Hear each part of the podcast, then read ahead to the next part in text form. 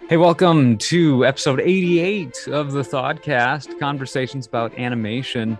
I'm your host, Philip Elke, coming to you from northern Minnesota. And today I'm joined here in this lovely September evening uh, by longtime co host, Hannah Lee Smart. Hey, Hannah, how are you doing? Hello, hello, everyone. I can't believe it's September already. I feel like it's just, where did the summer go? I was so wrapped up in being outside, and now it's going to be so chilly. Um, but a perfect, perfect podcast for today. Ah, uh, yeah, a, a, fun little subject here. We are also joined once again by Alex D, coming in from Georgia. Hey, Alex, how are you doing? I'm doing good. Excited to be back. Third, third week in a row. Third time in a row. I don't know. Third time's a charm, I guess. Yeah, Maybe yeah. My best work yet. You've become a mainstay of the Thodcast. So thanks for joining once again. And uh, you you recommended this film, which is one of your favorites, one of your favorites as well, Hannah. But yeah, it's uh, Hannah and I both uh, Minnesotans, and we're seeing the summer evaporate a little bit, and it's a it's a little bit depressing. But I don't know, there's a certain relaxing charm to the the spring, you know, crisp or not spring, uh, fall crisp air that we're experiencing. Uh, pumpkin uh, pumpkin spice latte season. My favorite. I actually don't like pumpkin spice lattes. I know that's kind of wild, given as though I am like the picture of a basic white girl. Uh, but I am very interested in all of Starbucks has a couple new like apple themed drinks that seems very very good. Okay. Yeah, I want to try them. I I've been curious as well. I'm not a Starbucks girl though. I'm a Dunkin' girl, but espresso drinks or or uh, something else. I think they have like a couple of them. Mm-hmm. Um, but of course they have like their little lattes and um the best Starbucks drink ever that's like holiday isn't until Christmas, and that's the Snickerdoodle hot chocolate. So sometimes they'll have like the pumpkin um you know, like flavoring, or like now they'll have like apple too. And I'm excited to try them in like the hot chocolates. I always just add them in my own little concoctions. Yeah, I, I did have a pumpkin spice latte from Dunkin' the other day. I but I am more of a Starbucks dude, I would say. Uh, I like to stack up points and do their little challenges. Me too. yeah, build up my star. They're so fun. Uh, and then when they email you and they're like, "You got it, reward," I'm like, finally. Keeps uh gives me inspiration to keep keep on uh, living. Oh no. Let's see here. Uh, we're talking about the Aristocats from 1970, uh, the 20th Walt Disney animated feature film. Always down to talk classic Disney on the Thodcast. So uh, thought it'd be appropriate to follow up on our conversation on uh, the 101 Dalmatians we had recently, talking dogs, and now we're talking cats. It's almost the beginning of spooky season as well, so cats are going to be on people's minds as well. Um, let's see, Alex, you you kind of recommended that we check out Aristocats on the show. Uh, what uh, what's special about the Aristocats in your mind? Either personally or you know critically okay so i haven't i hadn't seen it in a while and uh I just like, oh, you know, we've been I've been watching these movies. Here's one I want to watch, and if everybody else wants to watch it too, we could we could talk about it. And then I sat down and watched it, and I was like, it's good. I'm like, but why did I love this so much? There's not anything like stimulating, you know, mentally stimulating about it. It's just a fun, easy movie to watch. And then I was talking to my mom about, yeah, we do the podcast. We're going to watch the Aristocats. I'd recommended it. I've just been thinking about it. And she told me that that is like one movie that I used to watch like repeatedly because it was one of the only ones that we had on VHS when we lived in Germany.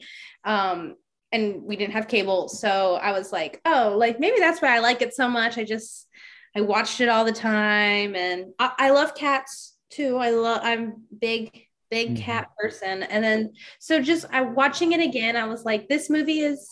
It's so cute. It's so just You don't have to think too hard. Like I don't want to think. I I want like head empty, eyes blank. Like I just want to see like the cute songs and like the fun animations and and of course after watching you know newer movies that we've talked about and then going back and watching something that was so differently animated i was mm-hmm. like it's kind of like nice. Like it kind of like this like i kind of wish they still made movies in the style that the older disney ones were. I i think well and i don't know maybe it's just because i'm like being nostalgic about it but I, I liked it. I was like oh like i'm really glad that like i sat down and watched it again and i watched it with my cat so um we had a good old little movie night Awesome. Yeah, Hannah, uh, you love Aristocats. I know. Um, what What are some of your favorite memories or thoughts? So I kind of love it in more of a. So I'm definitely more of a dog person. You know how people say that. I don't really know what it means, but I just feel like I'm I'm the dog person. Anyways, um, I've always loved this movie when I was like a little girl, I think something that made me love it more was people, not all the time, but it was one of those things that I would get the merch of on like my birthday and stuff. People would buy me stuff with like Marie on it every once in a while. So I felt like, oh, like I, like this is me like as a cat. So I always just thought that like you know, like the white fur and the pink bows. I was like, oh my God, like that's like what I look like as a kitty. Like I just thought, I don't know, that's probably like so idiotic to say. But no, that's great. Um, I feel like that kind of made me love it more.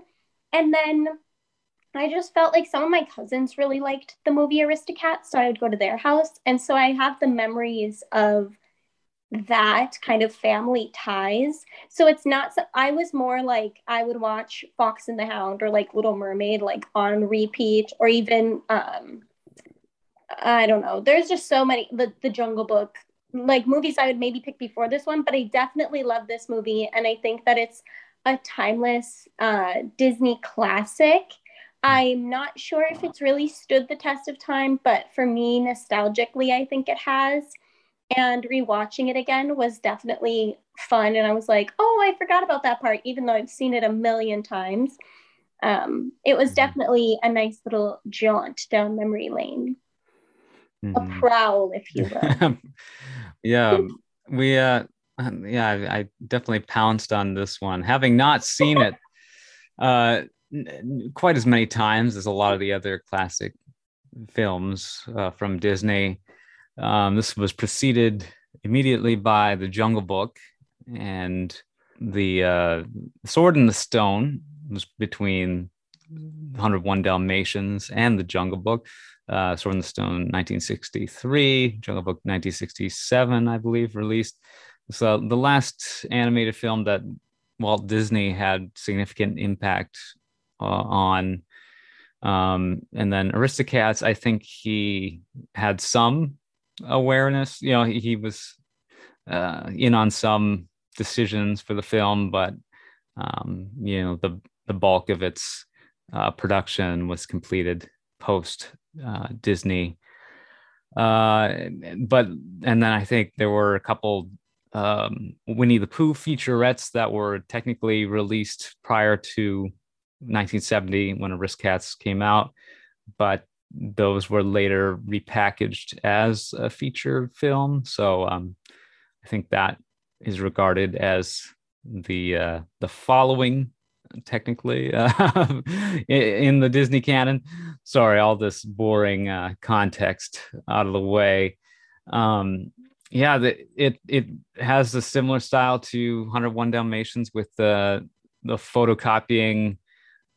How, how do you, how do you want to describe it. You know, they use the Xerox process to achieve the keyframe animation on on this film, which makes for a bit of a rougher, sketchier aesthetic than um, films made prior to the advent of that process. And then it would later be a lot more refined to where you really don't notice that sketchy quality in you know films of the 80s uh, and, and early 90s of course when they started just importing the drawings directly into computer software. So you got those perfect clean lines. I actually think of all of the older Disney movies, this one translated, you know how they always do those Disney like digital updates or whatever they do to movies. Yeah. Um, I thought this one actually transferred pretty well.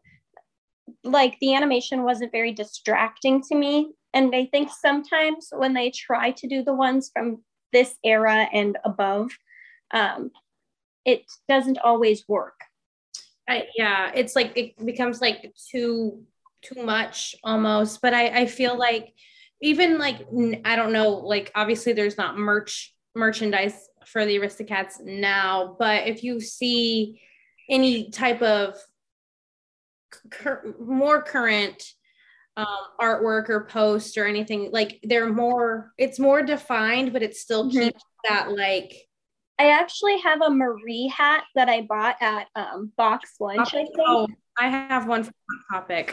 yeah, like like maybe two years ago, um, we did a Disney bound as um, mm. the Aristocats once. nice. um, so I think I have like a little baseball hat just in case my like ears, you know, you know how those Mickey ears are. Um, that I bought. It was it was maybe like 2019. I don't remember. Whatever, Philip, whatever year I bought my annual pass. Okay. I think that was 15. Um, so, anyways, and everyone always, whenever I wear it, thinks it's Hello Kitty because she's like so round. Mm-hmm. Like, mm-hmm. even like Disney people are always like, oh, is that Hello Kitty? It's like, girl, are you kidding me? You gotta be kidding me. But yeah, Alex, I totally agree. Like, it's almost too different. Hmm. But do they have uh, Aristocats avatars on Disney Plus? They should. They should. I'm changing mine tonight. Mine is Lizzie McGuire. Mine is uh, Rapunzel. Hmm. I've, got, I've got Mickey actually. Oh, of course you do. Um, yeah, I mean, this has it was a successful film released December twenty fourth, nineteen seventy um, positive critical reception. I think went on to gross. Let's see, IMDb has it at around 35 and a half million with estimated, you know, $4 million budget or so back in 1970. So, um, you know, it, it uh, definitely came out all right in the uh, financial department. Um, but I don't know, it's maybe not quite as enduring as other films like 101 Dalmatians and you know, Jungle Book, definitely a very um, influential hit from the studio. Sword in the Stone, a little bit less so. And then in the 70s, we had um, Robin Hood film and then the Rescuers. Um, so, I mean, it was a little bit of a know, fallow period for uh, the studio um, that they had just lost Walt, their key um, talent at the studio was aging. You know, the nine old men were um, nearing retirement age. This film was directed by Wolfgang Reitherman, one of the Disney nine old men. Um, and he, he, was director on 101 Dalmatians as well. Uh, but yeah, a lot of similarities. I think it's funny that you mentioned um, you mentioned 101 Dalmatians, Jungle Book, and The Rescuers, which were all like things that I put in my in my notes because mm-hmm. there was um in the for like the Jungle Book, I feel like when O'Malley introduced himself, he like stands up against the tree or something. And I was mm-hmm. like, this reminds me like so much of like Baloo from the Jungle Book. And then I, I looked into it and he was the voice or something, or Thomas O'Malley was. Oh yeah. Voice, I think, and I was like, I don't know if maybe that's why I was thinking of Jungle Book because like subconsciously I was. Hearing it or but I did like when he stood up he like scratched himself against a tree or leaned against it when he first saw the uh, Duchess and the and the cats and I was like that looks like Baloo but it's uh so that's funny that you mentioned it. And then I saw parallels to obviously 101 Dalmatians, I saw parallels to um, mm-hmm. Lady and the Tramp, which I don't know where that came, uh, how far after it had to have been after this, but mm-hmm. um, that was in the uh, 50 that was before this. It was 55 oh, really? i think. Oh that's, God, that's surprising. It seems more that seems more it was a more costly film i i would say. Um it's very clean. If you look at the animation you know they didn't do any photocopying on that film. It was it was all hand inked and painted. And uh it was even in like very wide format anamorphic widescreen um, which is a sharp contrast from 101 dalmatians which went back to the old academy format four by three ratio like the old you know crt tvs that we used to have as kids uh, but then this is now back to a more of a like a widescreen standard theatrical format that we're used to nowadays. And and so yeah it um, translates a little better than you know something that I, well i don't know. I, I couldn't say that this looks any more dated than 101 dalmatians because that film has uh, I, I feel like the uh, xerox style fits so well with that film because so much of 101 dalmatians is sort of a monochrome flavor Mm-hmm. Well, yeah, te- I think colored. I think the the animals do really flow in this style. Yeah. I like it. I wish they would do something with this style now. I would just like to see like how it goes. Like I'm just curious now after like seeing this and it, it was so normal mm-hmm. watching movies like that growing up, you know, and then now we've got like crazy animation my brain can't even process sometimes. but I'd like to see something done in this Xerox style again. I, obviously, they probably hmm. won't. Um, but I think it's, I think it's like, yeah.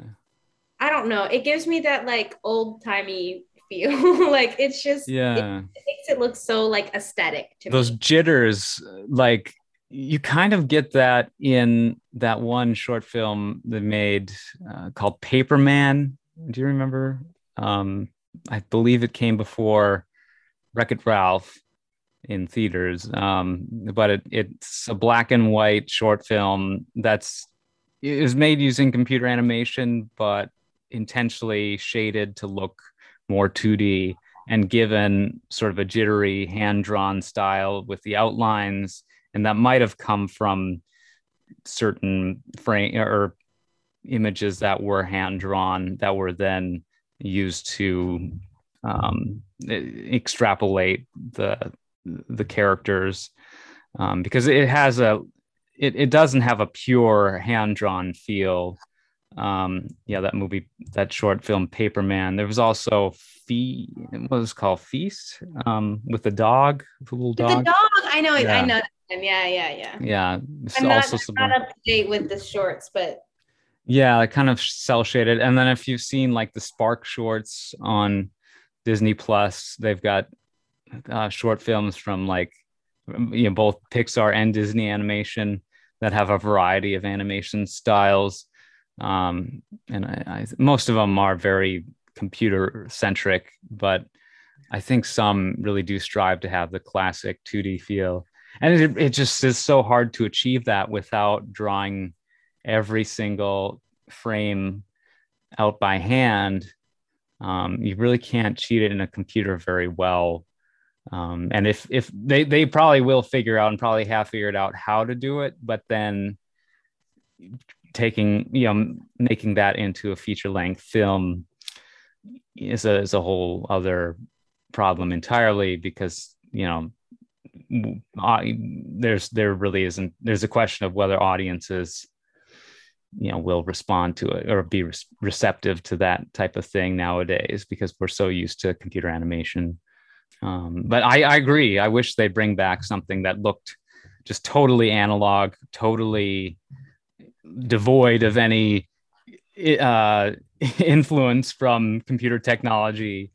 But uh, in order to do that, they may have to use uh, the ingenuity of computers to mm-hmm. to then it's like the stranger things logo at you know the intro on netflix it looks like something that was made by technicians in a lightroom you know using film and uh you know ref- retro reflective tape but it um it is all made in a computer.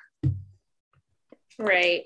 I mean i feel like they could do it but yeah it seems like it would be just like a lot more it would be a lot more work than like what type of style they're doing now just because they haven't i don't to my knowledge they've not really done too, too much with this style. Mm-hmm. um it's like on a computer yeah. it, it's outdated at this point so to say so have have you seen the latest winnie the pooh from 2013 uh, or wait no no 20 2011 was the latest winnie the pooh which was the last uh, hand-drawn film from Disney.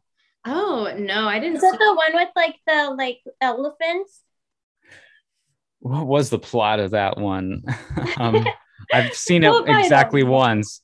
No, it's just called Winnie the Pooh from 20 and like it was a pretty low profile release from Disney. I think if Disney needed to do that kind of animation, it would be like more of a passion project for them because I don't think it would give them like the like it would be big budget because they'd have to have the budget to get these animators to do all of that work at like the current wages, you know, for animators. So yeah. like there's that.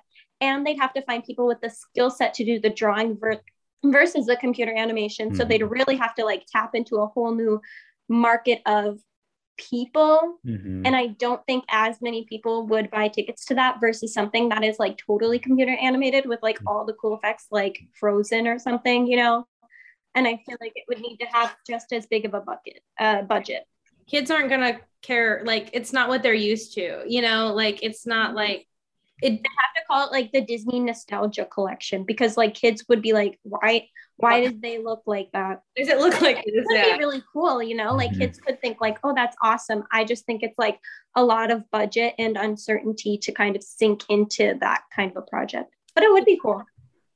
While searching for Honey, Pooh and his friends embark on an adventure to find Eeyore's missing tail and rescue Christopher Robin from an unknown monster called the Backson. Mm, kind of sounds like every other Winnie the Pooh. I was just about to say that, except there's no Snuffleupagus. yeah, like like wasn't that wasn't Snuffleupagus? Uh, that's Sesame Street. Oh, Hef- Winnie the Pooh had something like that too. Heffalumps, Heffalumps and Woozles. Those yeah. are the elephants I was talking about. Yeah, but, that's um, what I was thinking of. I feel like Christopher Robin like can't keep it together. Eeyore's like tail is always gone. Like mm-hmm. Piglet's always like, whoa. Rabbit's like mad. Kanga's like, where's where did Roo go? And then mm-hmm. Pooh's like, doo doo doo, I got it. like I don't. Yeah. That, where's the honey? that that was 2011 with a budget of 30 million dollars estimated, and it made almost 50 million worldwide. So not a great profit. I forgot Owl just being like, oh my god, you guys. Owl, what a what a nutter. Uh, um, I feel like Rabbit and Owl were just like eons like brain wise ahead of the rest of the crew. Like Tigger's like just bouncing off and like nobody knows what's going on. They're real animals versus almost every other character is like a stuffed animal, right? Because rat uh, rabbit's yeah. a real rabbit, I think. um, and the owl's a real Wait, are they stuffed animals? Oh, you mean like in Christopher Robin's head? Because all of the um, Winnie the Pooh Alex is, I think, based just on his like imagination. So Winnie the Pooh is like Christopher Robin's teddy bear. At the end, they'll have like little blurbs. Right? I need to go back and I guess like I need to like watch more Winnie the Pooh. I that is like not something I've looked into or thought about in my cousin was like obsessed with Winnie the Pooh, and my grandma um, painted a mural of Winnie the Pooh on her wall. That actually looks really cool, and everyone thinks it's by a professional artist. Um, like they're like, "How'd you get someone to paint that?" It's pretty mm. wild. Um, but anyways, we had to get back to Aristocats. And speaking of little blurbs, I have a little tone shift for the the crew here. Yeah. You ready, Philip? Okay, so Aristocats, along with Peter Pan, which is how I know this. Um, Aristocats, Peter Pan, Jungle Book, and I don't remember something else. have an advisory that Disney plays at the beginning of their films now. I mm-hmm. feel like Philip knows where I'm going with this. Um, as of last year, and they were taken off of like the kids' profiles mm-hmm. on Disney Plus when Disney Plus was first made. And I just want to read that because I think it's pretty interesting. Mm-hmm. And then if you want to like dive more into it, but I feel like I'm the one that brings it up every single time. So like, sorry to be Debbie Downer. I just think it's yeah. I just I think this is the first time I've seen it on anything I've watched. I was so. I was waiting. Yeah. I want to look it up because I knew someone was going to talk about it today. I knew that it was on there before I watched it because when it happened at first, people like not not like the entire universe but like one or two people reached out and were like oh my god did you see the advisory on peter pan and then i googled it back then because obviously like i was like mm-hmm. what and then i knew that so mm-hmm. anyways here's i um found an article that has the little blurb and then it kind of goes into disney's statement about the like exact film if that mm-hmm. makes sense so i just wanted to like read that because i thought it was interesting if you think it's interesting yeah Okay, so um, before Aristocats, Peter Pan, all of them, this exact thing says um, there's like an advisory, kind of like um, parental advisory, whatever. It says this program includes negative depictions and or mistreatment of people or cultures. These stereotypes are wrong then and they are wrong now. Rather than remove this content, we want to acknowledge its harmful impact, learn from it, and spark conversation to create a more inclusive future together, Disney is committed to creating stories with inspirational and aspirational themes that reflect the rich diversity of the human experience and around the globe, which I actually think is a pretty good statement because Disney does definitely walk a fine line. And I think if they weren't the giant that they are now, and they were like a newer company that had this history or like one that was less um, beloved, mm-hmm. they definitely wouldn't have uh, it wouldn't be still kicking. okay. Do they, did they, have that in front of Lady and the Tramp? Yeah, I think it's Lady and the Tramp. Because of the Siamese cat. Book. Yeah, it makes sense yeah. now that like I heard you read it out loud. Like I bet it is. Is there not a Siamese cat in the Aristocats? That might be what so it's referencing. Shanghai, Hong Kong, Egg Foo Young. yeah. So. Um, um, Yeah. What did they say about Aristocat? Yeah. Yeah, so Disney's statement, and I don't know, um, on this article it says the Disney Stories Matter team. So I'm not sure um, what kind of edge this is of Disney. Disney has so many entities. It's like I can't keep track of all your teams, Disney. But anyways, they say um, in particular about that cat. The cat was depicted as a racist caricature of an East Asian peoples with exaggerated stereotypical traits such as slanted eyes and buck teeth. He sings in poorly accented English, voiced by a white actor, and plays the piano with chopsticks. This portrayal reinforces the professional foreigner stereotype, while the film also features lyrics to mock the Chinese language and culture, such as Shanghai, Hong Kong, Egg Foo Young, Fortune Cookie, Always Wrong. Not only is Shang Gong's, I don't know if I'm saying that right, depiction of the film racist, but the history behind him is no better. Some believe his character, a Siamese cat, is actually based on the Siamese cats from Lady and the Tramp, a movie from 15 years earlier with less offensive but still not great depictions of the East Asian people. Um, and then they talk about um, different um, stuff after that. So that's okay. kind of all this article says, but it does have like direct Disney quotes. And then there's other articles that said the same things. This just had them all in there. Yeah.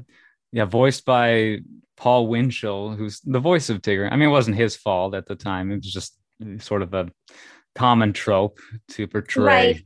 And I think it's like it was obviously unacceptable always, mm-hmm. but culturally, like in America, we're still far from it, but we have taken several steps since then. So the current generations are, it's not that it was more okay then, it's like they were less likely to call you out because they didn't realize mm-hmm. how wrong it was. It just wasn't talked about. It wasn't like necessarily yeah. something that you would have thought like you wouldn't you wouldn't watch it, you know, mm-hmm. however 40 years ago and say this is wrong. You would just mm-hmm. it, would, it was like every other thing happening. But you would think it's funny. As and you grow and learn, we're learning constantly. We're like, wait a second, this is some not right here. So there's even things that I look back on and I talked about um, more like recent films like um, like in the 2010s like you wouldn't say certain things now or like have them in a in a children's movie or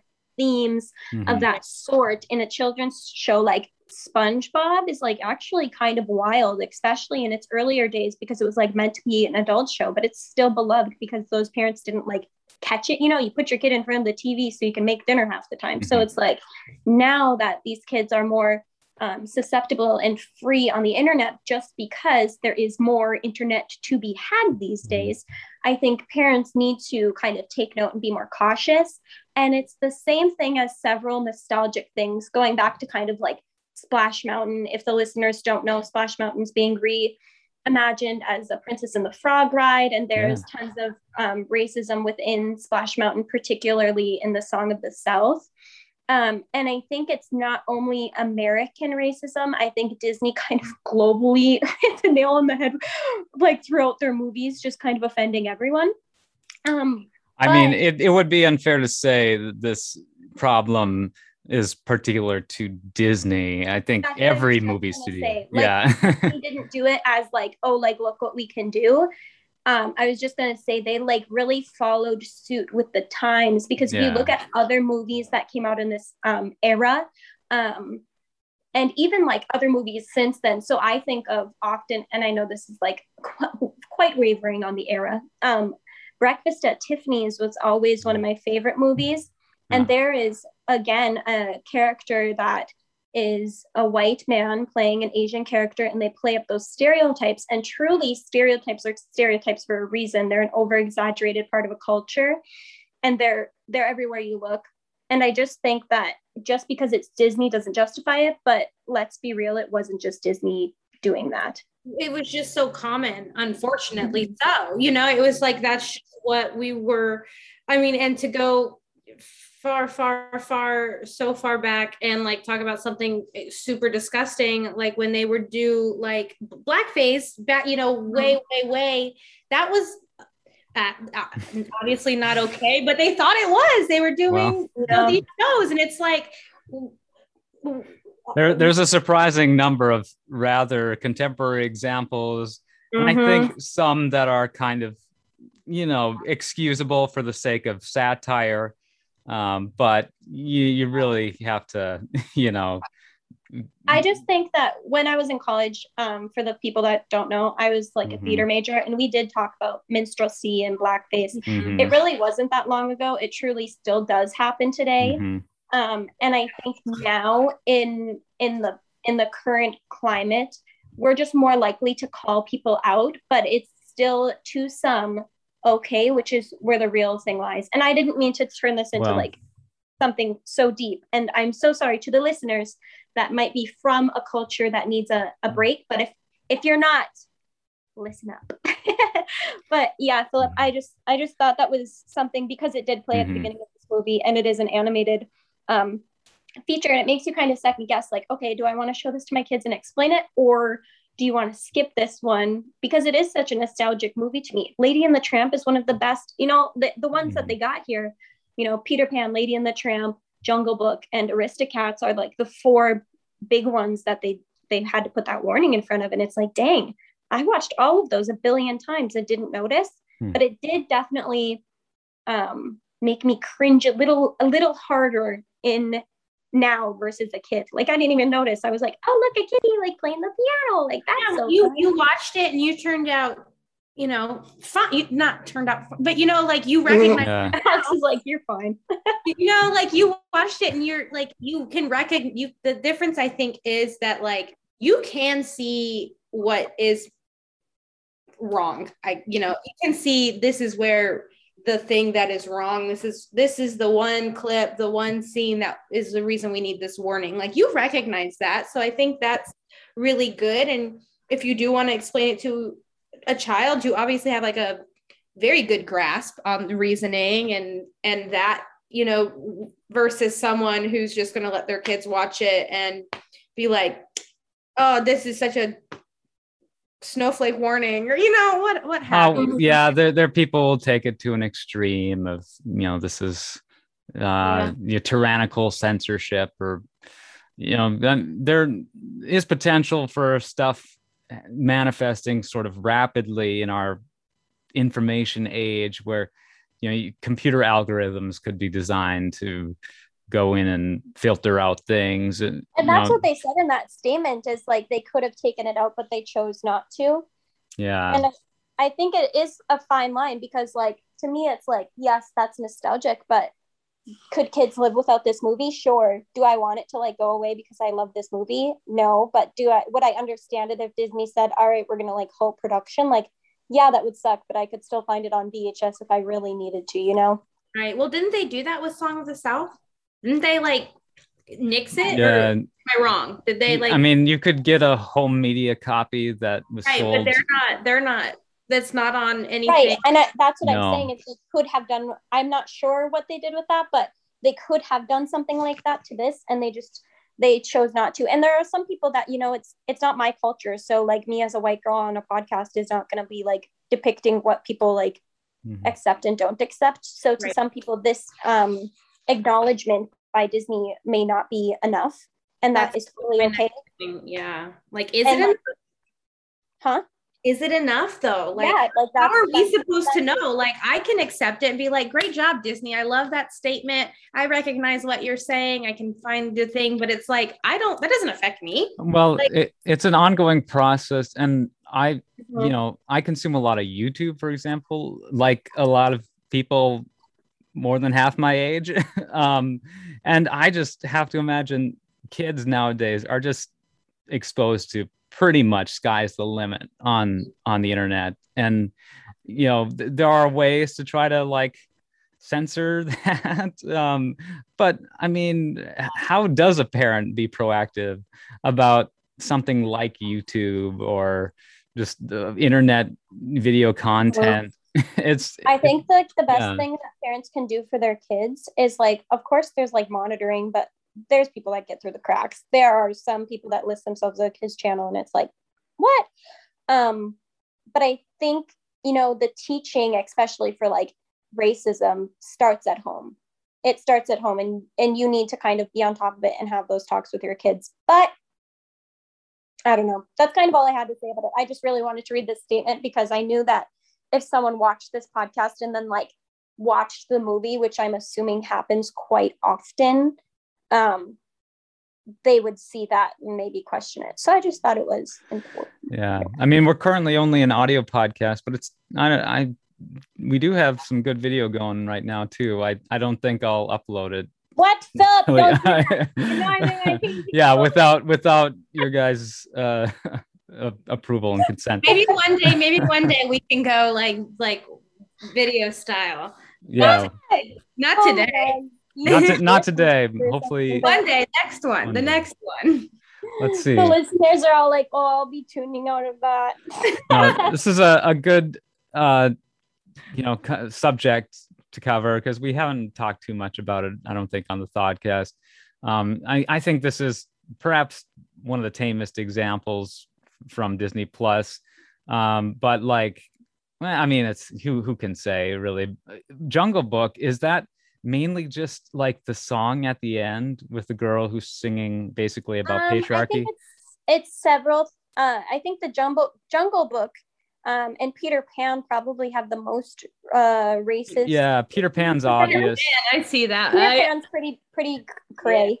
Um, but Jungle Book, I think there are um when Baloo puts like the headpiece on, just things okay. off the top of my head. I okay. can think of a couple moments with Mowgli a couple things that might even border on on blackface, but I'm not sure if they would okay. be like considered. Um, but definitely like the stuff at the end, kind of the whole uh like why is he like so dark skinned if he's like the like little jungle boy that like is illiterate like i don't know.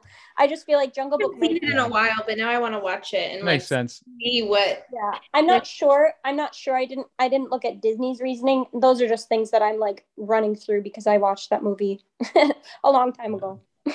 Yeah it's it's i mean you know it's humorous just to see what how people's minds worked back in this era and and the things they thought you know made for Could good slide. yeah i mean it's like, oh like we watch it now and we're like oh my god yeah. like it's like right now like you that is like not okay but it's mm-hmm. just it's just crazy because i you you know you see something and you're like wait wait a minute like that is like like that is something to get like canceled for but at the time no there was no canceling going on i guess well, so I let's get into some of the other humor of the this film, which is basically just the actually funny stuff, the not not funny it's, stuff. yeah, it's, it's, a romantic comedy. It's it's very laid back. It's it's sort of pastoral, which is a term applied to movies like you know Bambi or uh, other you know nature centric you know se- sections of Fantasia on a Lion King to an extent. Um, but because there's just not a, a ton of um, threat stakes here, a little bit. Um, but yeah, it's um, you know there's the conflict surrounding what is attributed to be the true story behind Aristocats, uh, that being the inheritance bestowed upon cats, uh, which is kind of a weird concept. yeah, I think the whole um, I I mean I just I just read that it was a true story. So I have no um legitimate sources for that. But that that someone left their inheritance to their cats. I think mm-hmm. um first of all, the thought process of that is like, okay, maybe um how do you know the money will be going to the cats, right? Like who are you leaving the cats to? and like maybe you could put like this money is contingent upon that it would be spent on the cats. But how are you to enforce that because like the cat can't have like a bank account right? Yeah that's it's... that's where i get a, a little kerfuffled i'm like what the heck? it makes no sense. But it's a cartoon i didn't even think about it i was like i would do it like, I know, like as a, as a kid, I'm like, oh, awesome! Like they picked their cat. Like, thrive. and like I, nobody wanted like the little like butler girl or the like butler people to like like they they were trash. Well, this Edgar character, like he, he does kind of creep me out. Uh, even though like it is pretty crappy that you know someone would uh you know leave their fortune to animals. Uh, yeah, he him. can go straight to the litter box. Like, um. yeah, I mean, he, uh, you know, is is definitely a, a very self-serving type character, and uh, you know, gets what he's got coming to him in the end. Um, mm-hmm. And money makes people do wild things. I feel like that's not a a lost trope. Even today, people that think that they're so powerful with their money try to skis off and harm others. Yeah, I guess in terms of like characters in this film that are, you know, sort of spotless in their integrity or reputation, um, you know, really none of the human characters are fully innocent. uh, you know, even like the the old lawyer is kind of just like I don't know, he, he's he worships the lifestyle of the rich and famous i think just as much as you know madame does who's you know this eccentric old lady who you know e- will either leave her fortune to her cats or to a, a foundation to take care of all the alley cats in paris um, and then of course edgar who's as you know he was also infatuated with the lavish lifestyle that he lives as this butler. Um, I don't know, butlers in general kind of they seem to be the most uh, uppity and you know posh uh, characters even more so than like their masters in, in many cases. um, in certain depictions. I love like Alfred Pennyworth from Batman, for example. He's a he's a good butler, but otherwise butlers can have a reputation. They get a bad rap, yeah. Yeah. But here's the thing: you work for someone and work for someone and work for someone, and they leave their money to their cats. Mm-hmm. It's like, oh, all right. Guess like, like was he nothing. a good worker though? Like he was real quick to like get rid of the cats. You know what I mean? It's like, was he like really like doing that great of a job if he was like so quick to like betray her? I don't know. Like, right. Would, like what? Like he can't have been like that great because like that was like like the worst thing he could have done. Yeah. Anyways, the cats are the real heroes here. That's what Absolutely. I wanted to say. As they should be. They're, uh, and they're not really. I mean, there's a, a tense moment later on where you know the mouse Roquefort has to face off against the alley cats when trying to rescue the uh you know the main uh quartet of cats.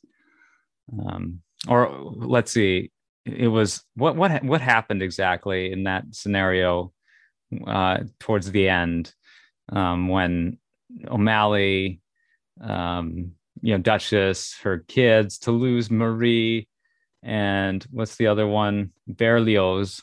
Mm-hmm. Uh, you know, they're you know they return to the mansion after being abducted the first time, and then there you know there's a big fight with uh, with Edgar, um, and then um, Roquefort has to go get help from.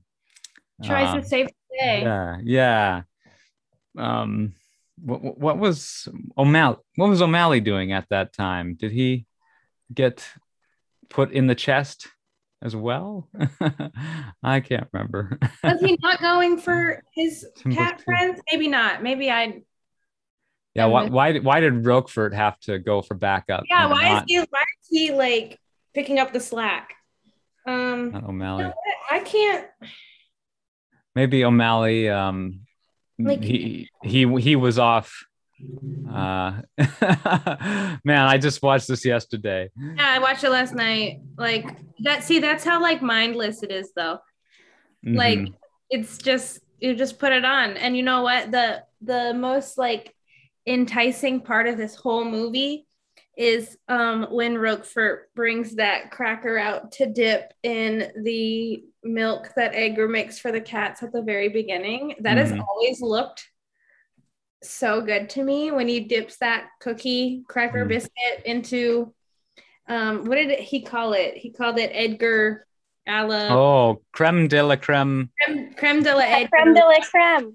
Yeah. Creme de la creme de Edgar. Yeah, that looks so good. Like he's putting milk on the stove with like cinnamon it's pumpkin mm. spice milk. Like, you know, who knows? Um Edgar's not all bad. No, that it looked delicious. And um, so I, I like that part the most. And then my second favorite part is when the dogs are like chasing him under the bridge and they do like the loop de loop a few times. I think that's so mm. funny. And then uh, the yeah. end up like I always wanted my dad to get like a sidecar for his motorcycle because of this movie because I'm like that's just so cool. Like I could be in the sidecar because I'd never I'd never seen that before and like I've never seen it in person probably still to this day. I don't think I've ever actually seen that um a but, sidecar on a motorcycle? Yeah I don't think I've seen that before like what? like like like as like a in in person. I can't recall that I have. But my dad get you like out of the south well I, I then i'm not even like i'm not even i'm a transplant here. Like my dad had a motorcycle. I've just never like i mean i've just never seen like i've seen it in like media but like mm-hmm. in person like i am looking for um i'm looking for a sidecar to sit in. You know i i would love to like live my little dream. Not but, a lot of people can say they've ridden in a sidecar uh, i certainly haven't um, I've ridden on the back of a motorcycle. Yeah, I've I've been on a motorcycle. I'm, but I I thought I oh, ever since like like I grew up with that movie, so mm-hmm. I, to me like it was like a normal thing. I'm like, why don't you have this for your motorcycle? And he never got one. I never saw one. Um, mm-hmm. still still wanting to get it uh, in the sidecar, but I thought that part where they're uh, chasing them and. Mm-hmm I liked it, that. I don't know. There's just like little, little snippets of the movie that I'm like, this is cute. This is sweet. This is, you know, just all very Yeah. Nothing to like, no big plot. You know, like Duchess wasn't even very much concerned for most of the movie, which didn't give very much urgency to the situation going on. So I'm not because sure. I think that they tried to make her character so like aloof. It almost looked like she was like a bad mother. I didn't. I didn't think that. I just thought she was like, oh, like I'm. You know, I'm not worried about it. I'm gonna stay I'm going to stay calm, you know. And so it made me as a viewer not not worry too much. I'm like, they'll make it home and mm-hmm. they're, you know, and but then I got to thinking and I don't know if there was something in the movie that like disputes this entirely, but I was like, maybe she's so chill because maybe she was a, like a stray cat at one point and that's why she's like teaching her kids like here's how to be proper like this is what I have learned and in in how to be proper. And then they go out in, into the world and she's like, oh, don't worry about it. Like we'll figure it out. And then she's so she's so calm about the entire situation. She's, mm-hmm. you know, she's not too like stranger danger about the other strays or like alley cats. But um there was no, you know, there was no like um like I wasn't ever like uh, like on edge. There was no yeah. to it. So, I mean, I thought that was a an effective choice for Duchess. You know, for her to be a, a cool cat, kind of uh, just the common very trait. fancy. Yeah, yeah, yeah.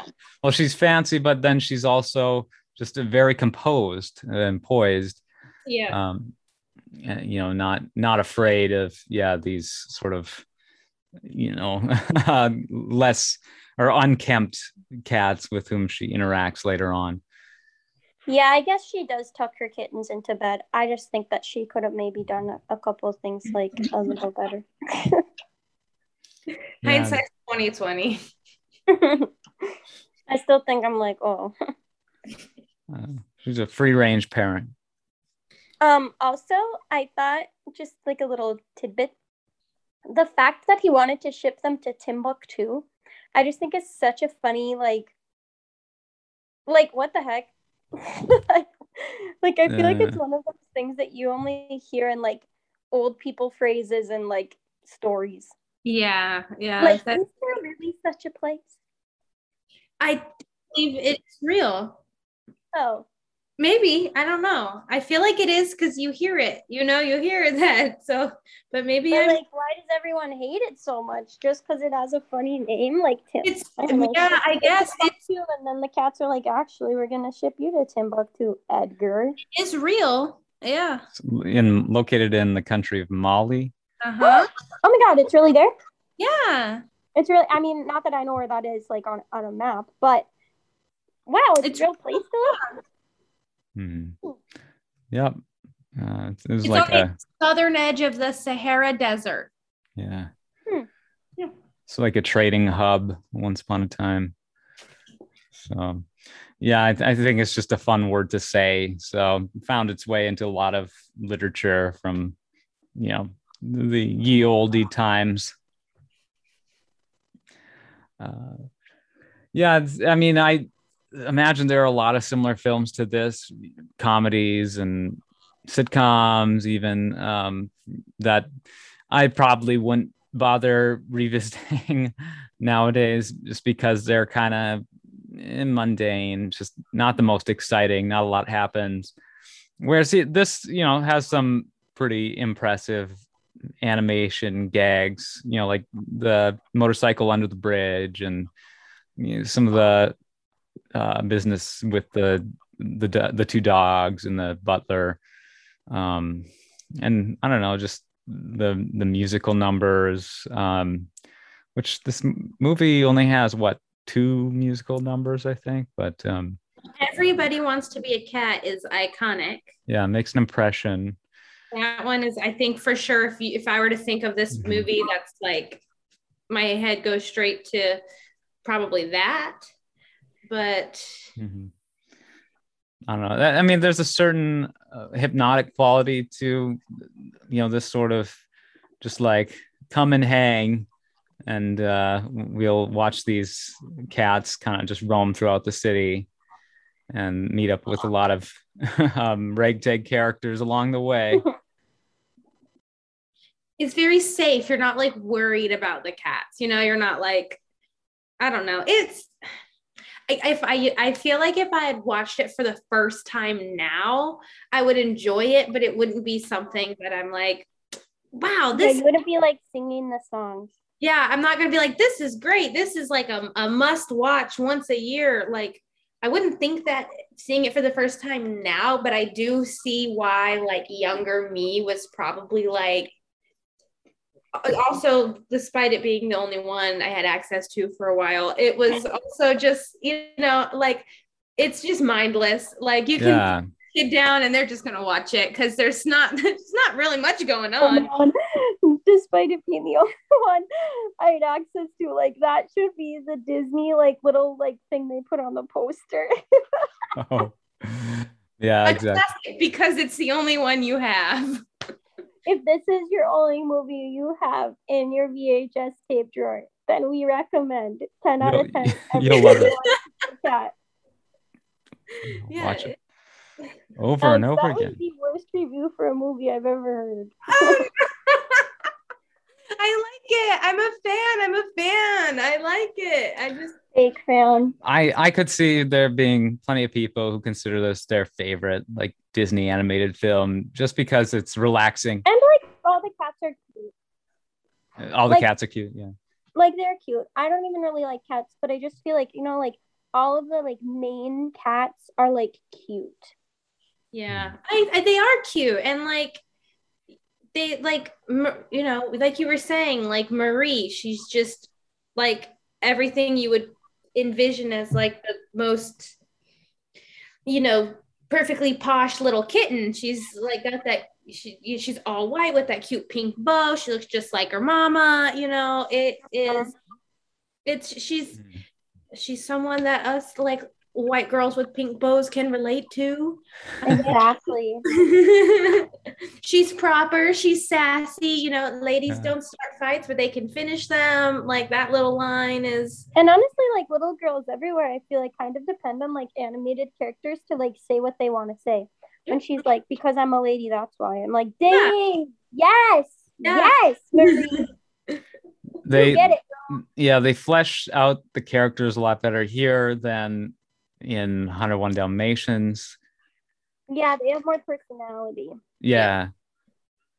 That was something I included in my notes. I just felt like they took on very like human like qualities, which of course you uh, they have to have they have to speak, they have to, you know, have thoughts to move the movie along, but I felt like this one like there was, you know, three three children three cats that we know were the little ones, and they each mm-hmm. had a specific personality rather than them just being, oh, we're three cats. You know, like they each had their own. They had their own look. They had their own personality. They had their own. They had their own talents. Like Marie sang, and the other one played the piano, and one was painting. Well, you know what I mean? Like it wasn't like they they they had spice, if you will. Mm-hmm. mm-hmm. Right. Well, that was, um, I mean, uh, a lot to we talked about movie, uh, but not much going on in the movie, and uh, and the worst movie review by me. There's a podcast summed up. to sum up, to, to summarize Philip's liberal life's work of today. Well, it, it, it represents a step in you know yeah Im- improving or eh, bringing added life to characters give them a more modern sensibility uh, which was um, an intentional point uh, on the part of you know the creators of jungle book from a couple years earlier which i think really banked on its characters and and the strong personalities that they displayed um, and then you have Phil Harris, of course, returning here. You know, he's the voice of Baloo, now uh, the voice of Thomas O'Malley. Um, and then he would return to portray kind of the uh, direct photographic lift of Baloo as Little John and um, in Robin Hood. And, and that's kind of an interesting aspect of sort of the the Disney library, especially from this era, where they're all sort of overlapping in a way. Um, they they have all this uh, short, shared, uh, you know, almost incestuous sort of DNA, uh, um, where like there's reused um, animation from film to film, re almost reused character models basically, and uh, and a lot of the same voice talent that they bring on. Like they have a consistent stable of voice actors that you'll hear appearing throughout their films. Um, so it's like it, its own little, you know, Mickey Mouse club in a way. Right. Was something was there something that had come out in in that span of all of these like where did all of these like animal centric like movies come from? Like, did they all come out like and nothing come in between them? Like, mm. was it just like they were on like an animal roll? Like, let's just bust these out right now. Like, mm. let's use the same actors. Let's use like they were all animals at this time. Like, did a princess movie mm. come out during this like at all, or was it strictly like they, they kind of held off on princesses for a hot sec? I thought. I just feel like I'm I've not I've not realized it until mm. having this conversation like did they really just bust out all of these animal movies like back to back? And like that was it. Like you've got here's your animal movies and like have they done anything like iconic since? Like what, what, happened? Yeah not yeah they had sword in the stone but that featured a lot of animal characters or even a moment where the main characters are transformed into animals. Um, but yeah, Lady and the Tramp. Of course, immediately before um, the uh, 101 Dalmatians, you had Sleeping Beauty, which was uh, you know the most classic non-animal centric movie, the, like the sort of the last one before this whole stretch, which uh, probably didn't end until the Black Cauldron. Is I was I was just thinking about that movie. That's that is Disney, correct, or is it not? Yeah, same yeah. studio.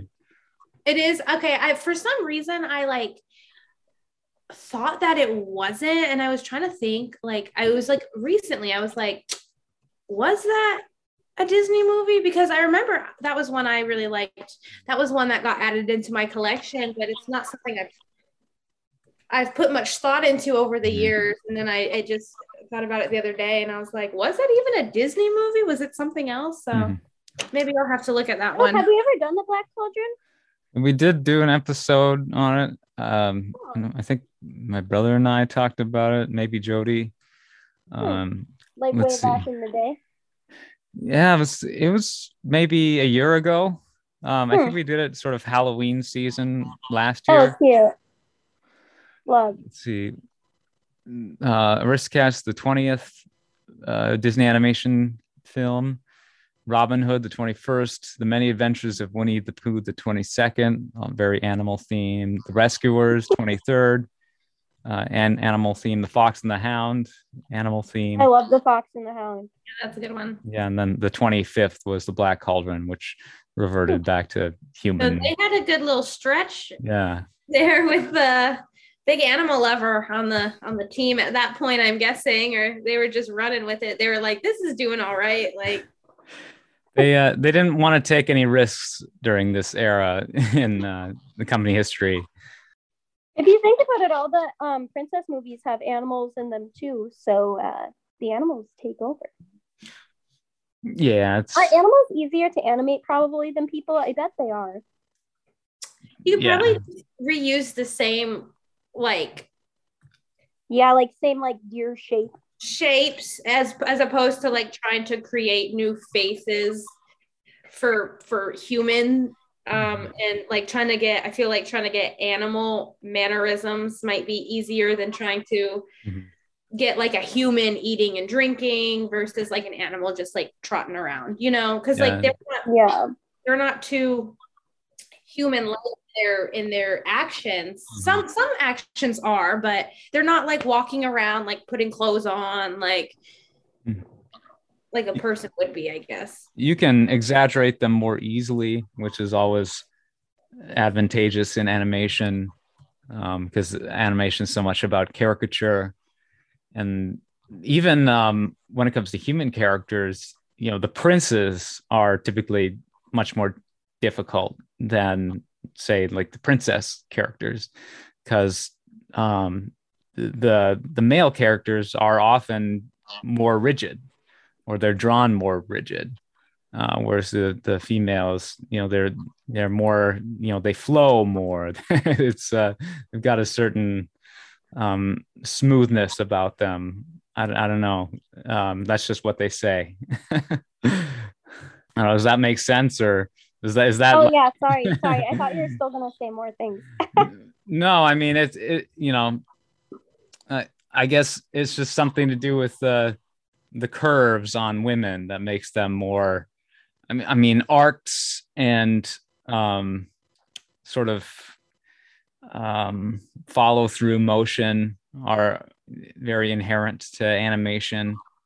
Yeah, I, I just definitely think even just like oops sorry even just like um faces mm-hmm. like of an animal you know maybe mo- not so much a horse or something that has to be kind of strawn out but maybe mm-hmm. something like a, a cat that can be more kind of flat, like two little round eyes, you know. I feel like that's much easier than trying to like build, you know, even Sleeping Beauty's facial mm-hmm. structure mm-hmm. for a hundred like slides.